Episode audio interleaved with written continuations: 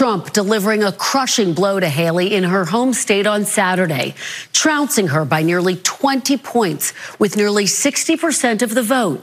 The former president dominating nearly every key group in the South Carolina Republican primary electorate, according to NBC News exit poll results. Trump now setting his sights squarely on the general election. This is The Middle with Anthony Weiner. Unplugged.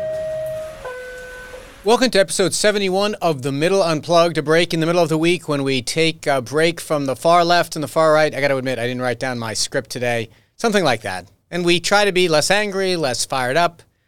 You'd think I would have committed this to memory by now.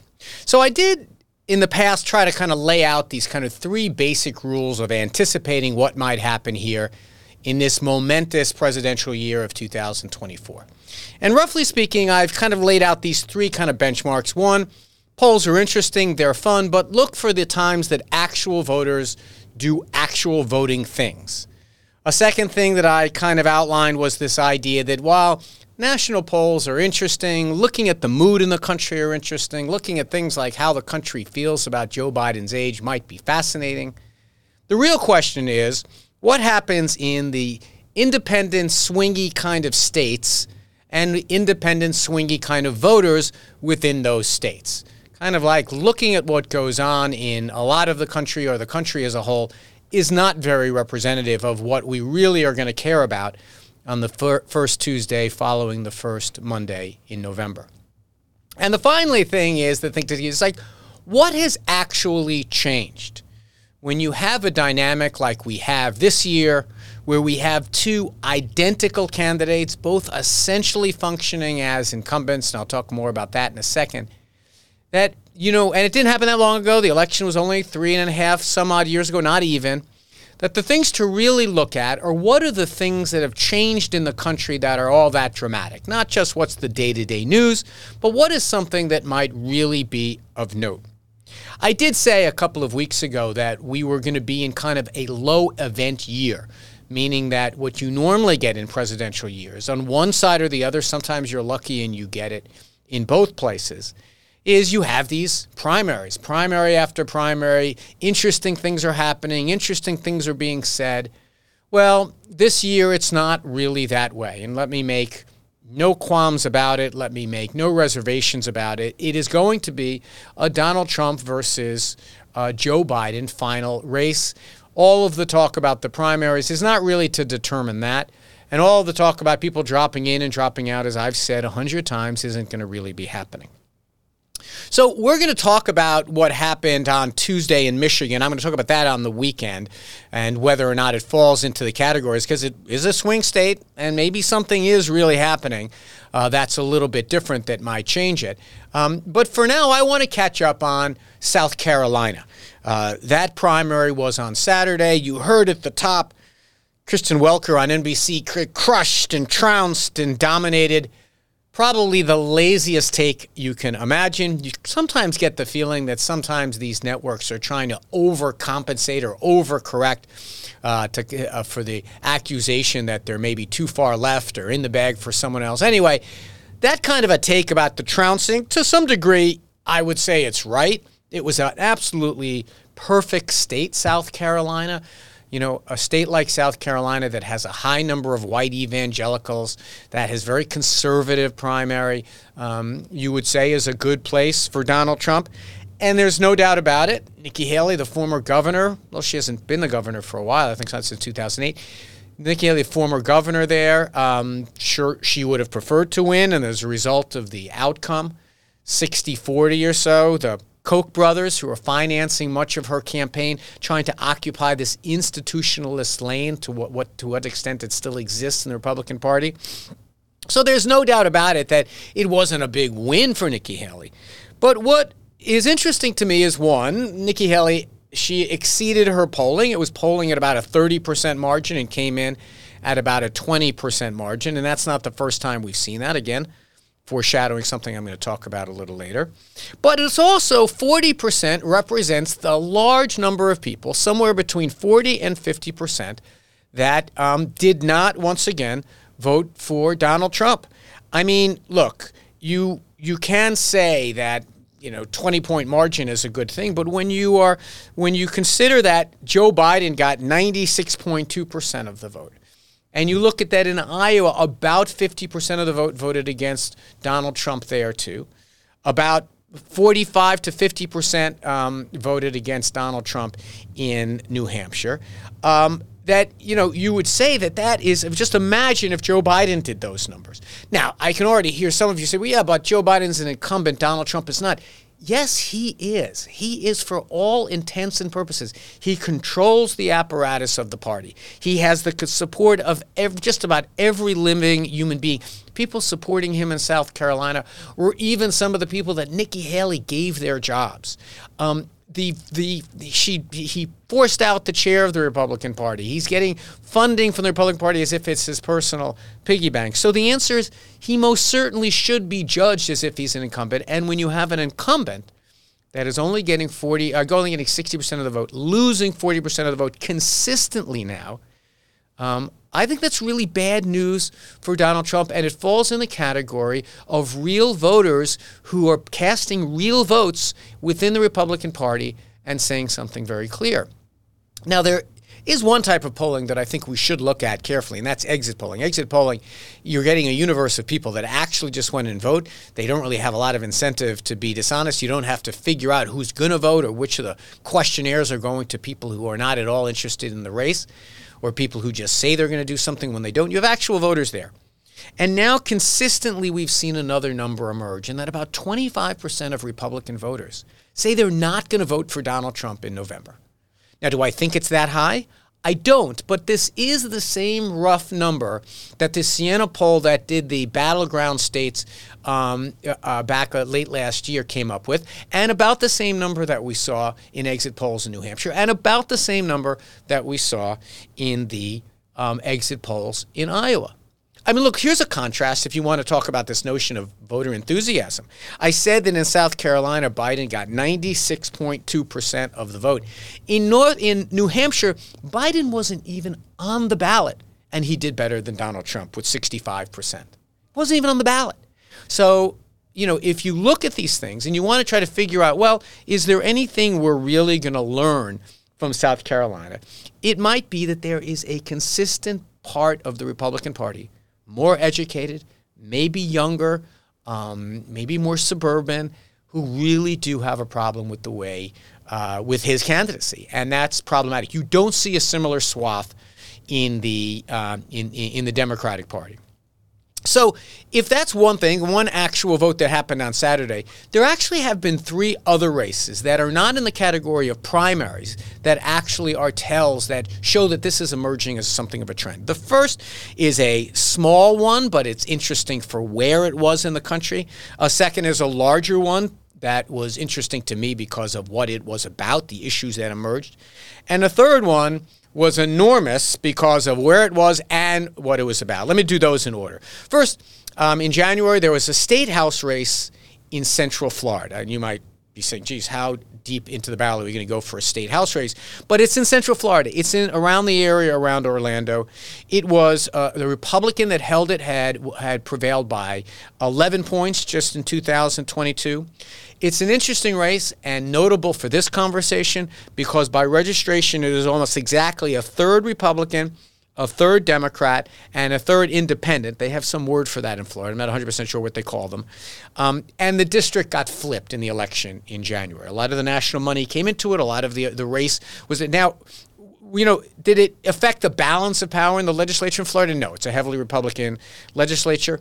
Does it mean that Florida is going to go back into the Democratic column? I mean, look, that is it is said as that part of Central Florida goes, so goes the state. It's kind of a bellwether region.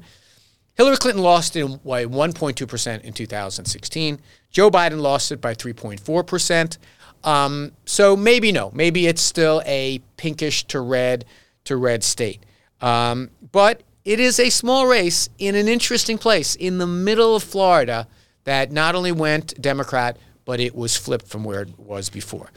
Second thing is this thing that I described as not being particularly interesting for where it is, but for what it was about, is the race we talked about just last week or the week before New York 3, the Santos district. Now, usually I wouldn't say a congressional race in New York is all that interesting.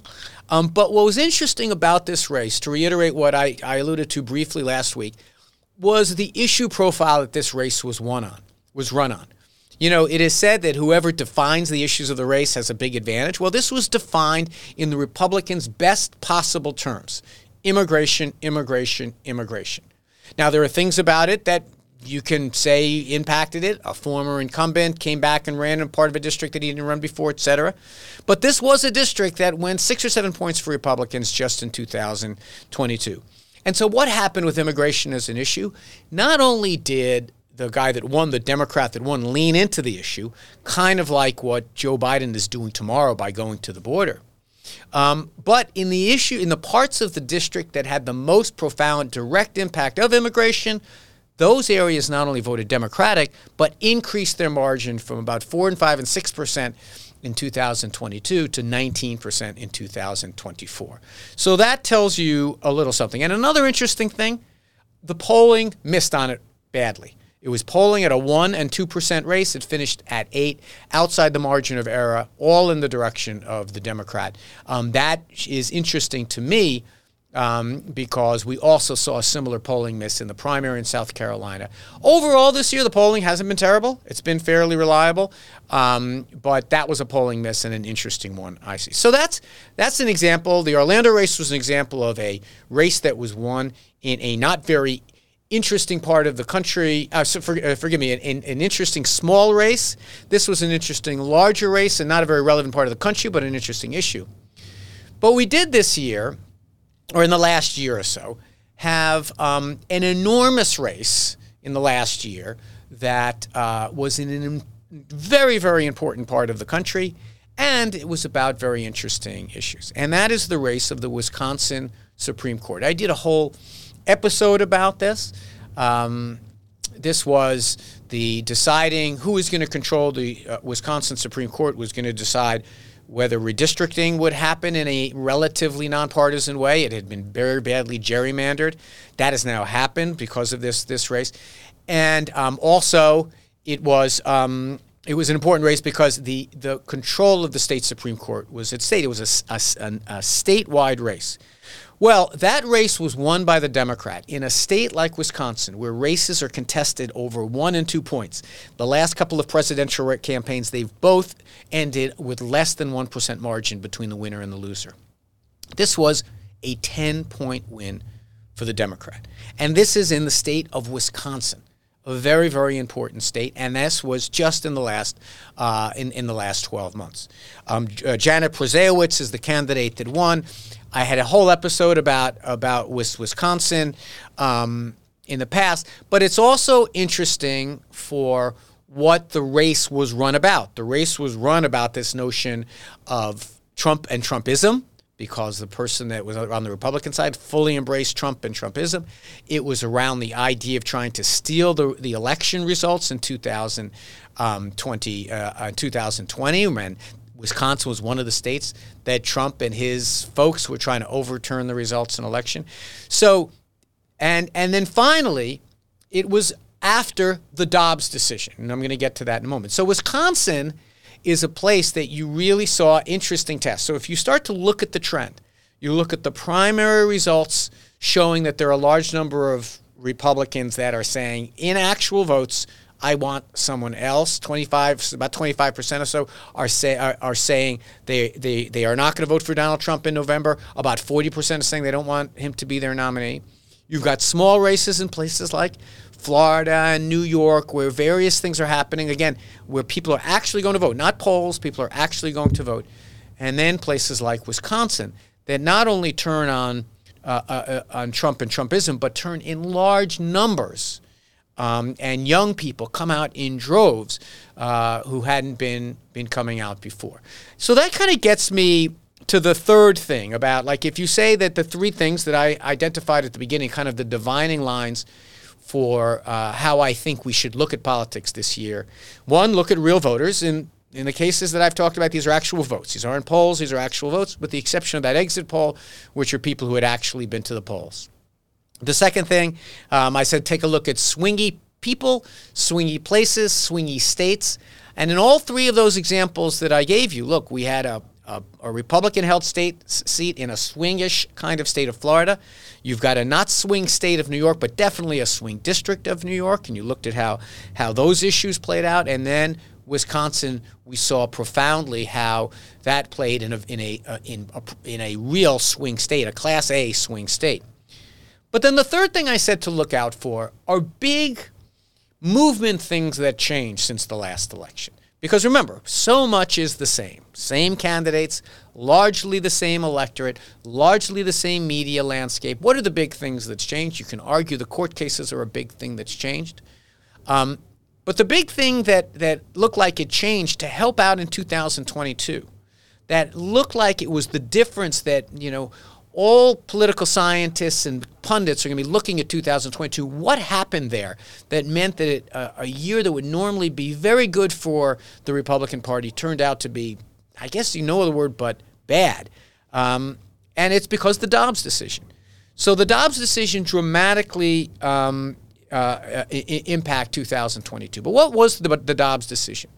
At its very core, the Dobbs decision said women, you no longer have a constitutional right that is guaranteed here in the Constitution to, to reproductive health care of your choosing. That is now gone. And the court said if the states want to pass laws like that, if Congress wants to pass laws like that protecting it, they can do it. It was the first time a, a, a constitutional right was taken away. For women below the age of 50, it's all they had ever known was having that right. So, 14 states around the country um, have complete bans on abortion. And a bunch of states have been, not a bunch, but seven states have gone and said, we're going to have referendum to change our constitution. And listen to those states that have had these referendum, and then I'm going to tell you how they each turned out. Kansas, Michigan, Ohio, Kentucky, Montana. Those are five of them. California, I think, had one. Vermont had one. In every single state, women turned out in droves to, in, to, to replace or amend the constitutions of their state to guarantee a woman's right to choose. Kansas, over Ohio, Michigan, Kentucky, Montana. Sure, California, you might expect it. Sure, Vermont, you might expect it. So when you look at what might change this year, what might be different this year? Well, in 2022 and 2023, it was the Dobbs decision. Is it still that way today? Well, Trump goes around bragging that he's the reason that Dobbs got, uh, got that uh, Roe v. Wade got overturned. He's now leaked that he's in favor of a 16 week ban, so much for a state, a state lawmaking. He wants a national ban. But in the last week or so, something profound has happened to bring this issue back to the fore. Many people were wondering, myself included, has the Dobbs dynamic has it ebbed is the one thing that animates casual voters or animates younger voters to come to the polls is it not as poignant as it once was and then the alabama supreme court looked up from its law books and said wait a minute we here in alabama have in our constitution that that life uh, begins at conception and everything thereafter that's a life that has to be protected by the law well in in vitro fertilization that means that you often they, they, they have to try to nurture and harvest and, and even freeze uh, dozens and dozens of embryos that might or might not get used in the procedure. They have to get transported.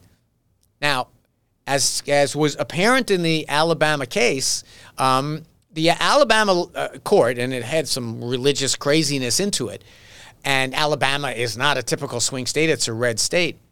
But they came to the conclusion that if you take that argument seriously, then someone who does harm to an embryo does harm to a living thing.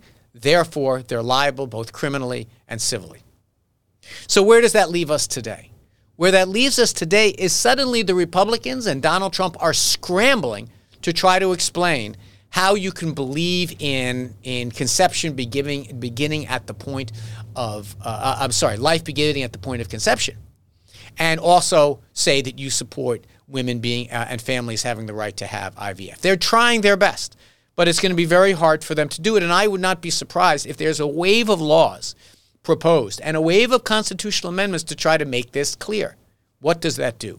That takes the third piece, the new dynamic, a new issue, and takes a giant one that animated voters the last couple of years and puts it squarely back on the ballot in 2024.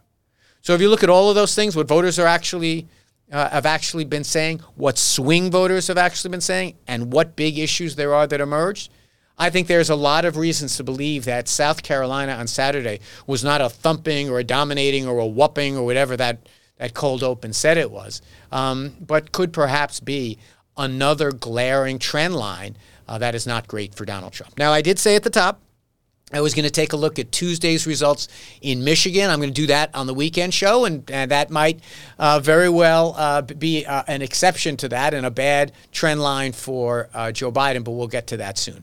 So, thumping, not so much. Uh, dominating, not so much. It was another very lackluster week for Donald Trump. And we'll be right back with Ask Anthony Anything. Without the ones like you, who work tirelessly to keep things running, everything would suddenly stop. Hospitals, factories, schools, and power plants, they all depend on you.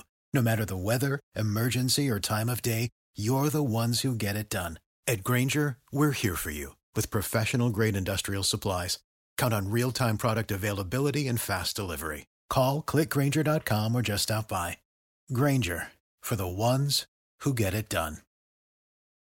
So, welcome back to Ask Anthony Anything. This is the part of the show where we talk back, clap back, explain, justify, correct, whatever it might be. It uh, takes a lot of different forms. And this week we are going to um, go right into something that came up at a debate that I recently had with uh, a guy named Dominic Carter. For those of you who are unfamiliar with 77, you only listen to the podcast, first of all, you're missing out on some good stuff. But um, there is a show that I do called Left versus Right with Curtis Sliwa. You can get it in your feed. And this year, in keeping with the election season, what we've been doing is more, I guess, debates is what you'd say, rather than what Curtis and I would do, which kind of generally bat around the ideas of the week. More of a structured, we do issue by issue by issue. I did a couple of them with Roger Stone, a couple of them with the owner of the station, John Catsimatidis. I did one with Curtis Lee. One this week, we tried out um, a debate with uh, uh, Dominic Carter. He and I have known each other a very long time. I explain a little bit about how in the program. He um, he used to be uh, at, at, a local uh, all news station here in New York called New York One. He was actually the host of some of their debates and the host of their Inside Politics uh, show. So when I was in Congress, um, I would appear on his show a lot. We got to know each other a little bit. In fact, an interesting thing about Dominic Carter when he uh, was in would, would uh, uh, was hosts these debates. He was the first person, to my knowledge, this might not be true, but I'm pretty sure it is. He was the first person in 2005 to start something called the lightning round, which is now very common in debates where they ask a one-word answer.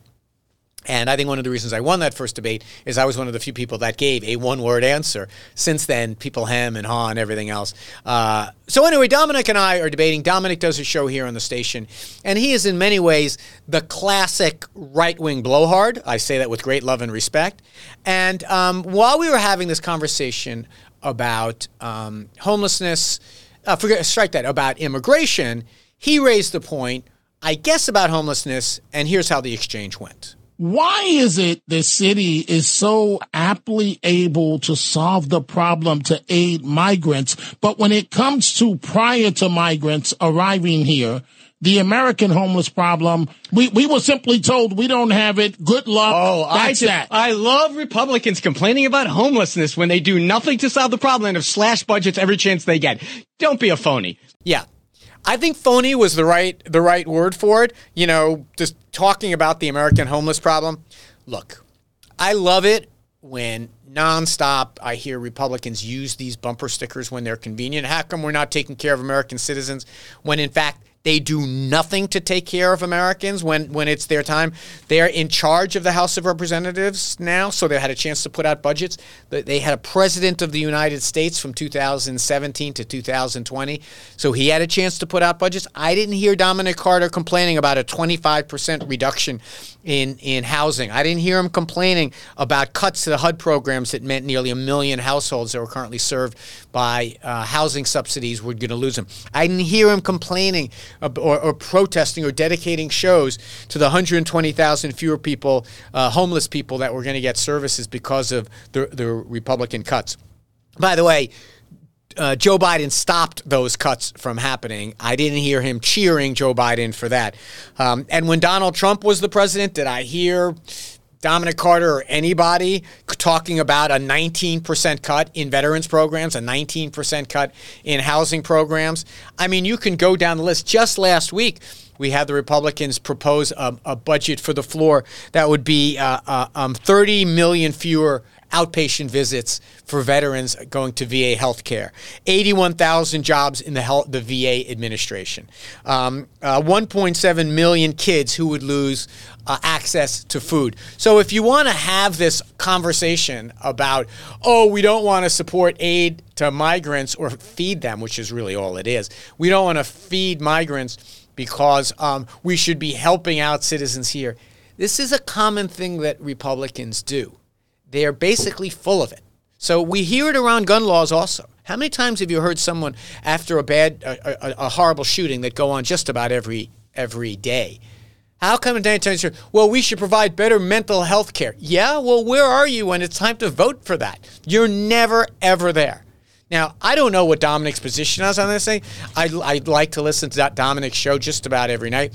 I never hear him saying, I'm against the Republicans' cuts to these programs. I've never heard him say, let's go ahead and increase funding to the American homeless problem. Let's try to solve that. The fact is, when it comes to programs like providing help for anyone, it's Democrats that are doing it and Republicans that are fighting it. The only people they want to help are the insanely wealthy already. That's why they stand up for the gas companies and oil companies. They stand up for low taxes for billionaires and millionaires and soon trillionaires. Um, so if you hear me say it's phony, it is definitely phony. But here's what is real what is real is that the arguments that are made against migrants, the arguments that are made against fixing the immigration system, are because people like Dominic, and I love and respect Dominic, they love the bumper stickers. They love that we've got to fix America first. They love the idea of saying that, well, we've got to take care of our own.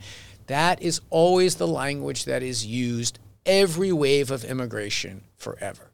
The today fight the today battle is do we update our immigration laws to take into account the changes in circumstances? Do we update our asylum laws? Do we update our visa programs? Do we update our defenses at our borders?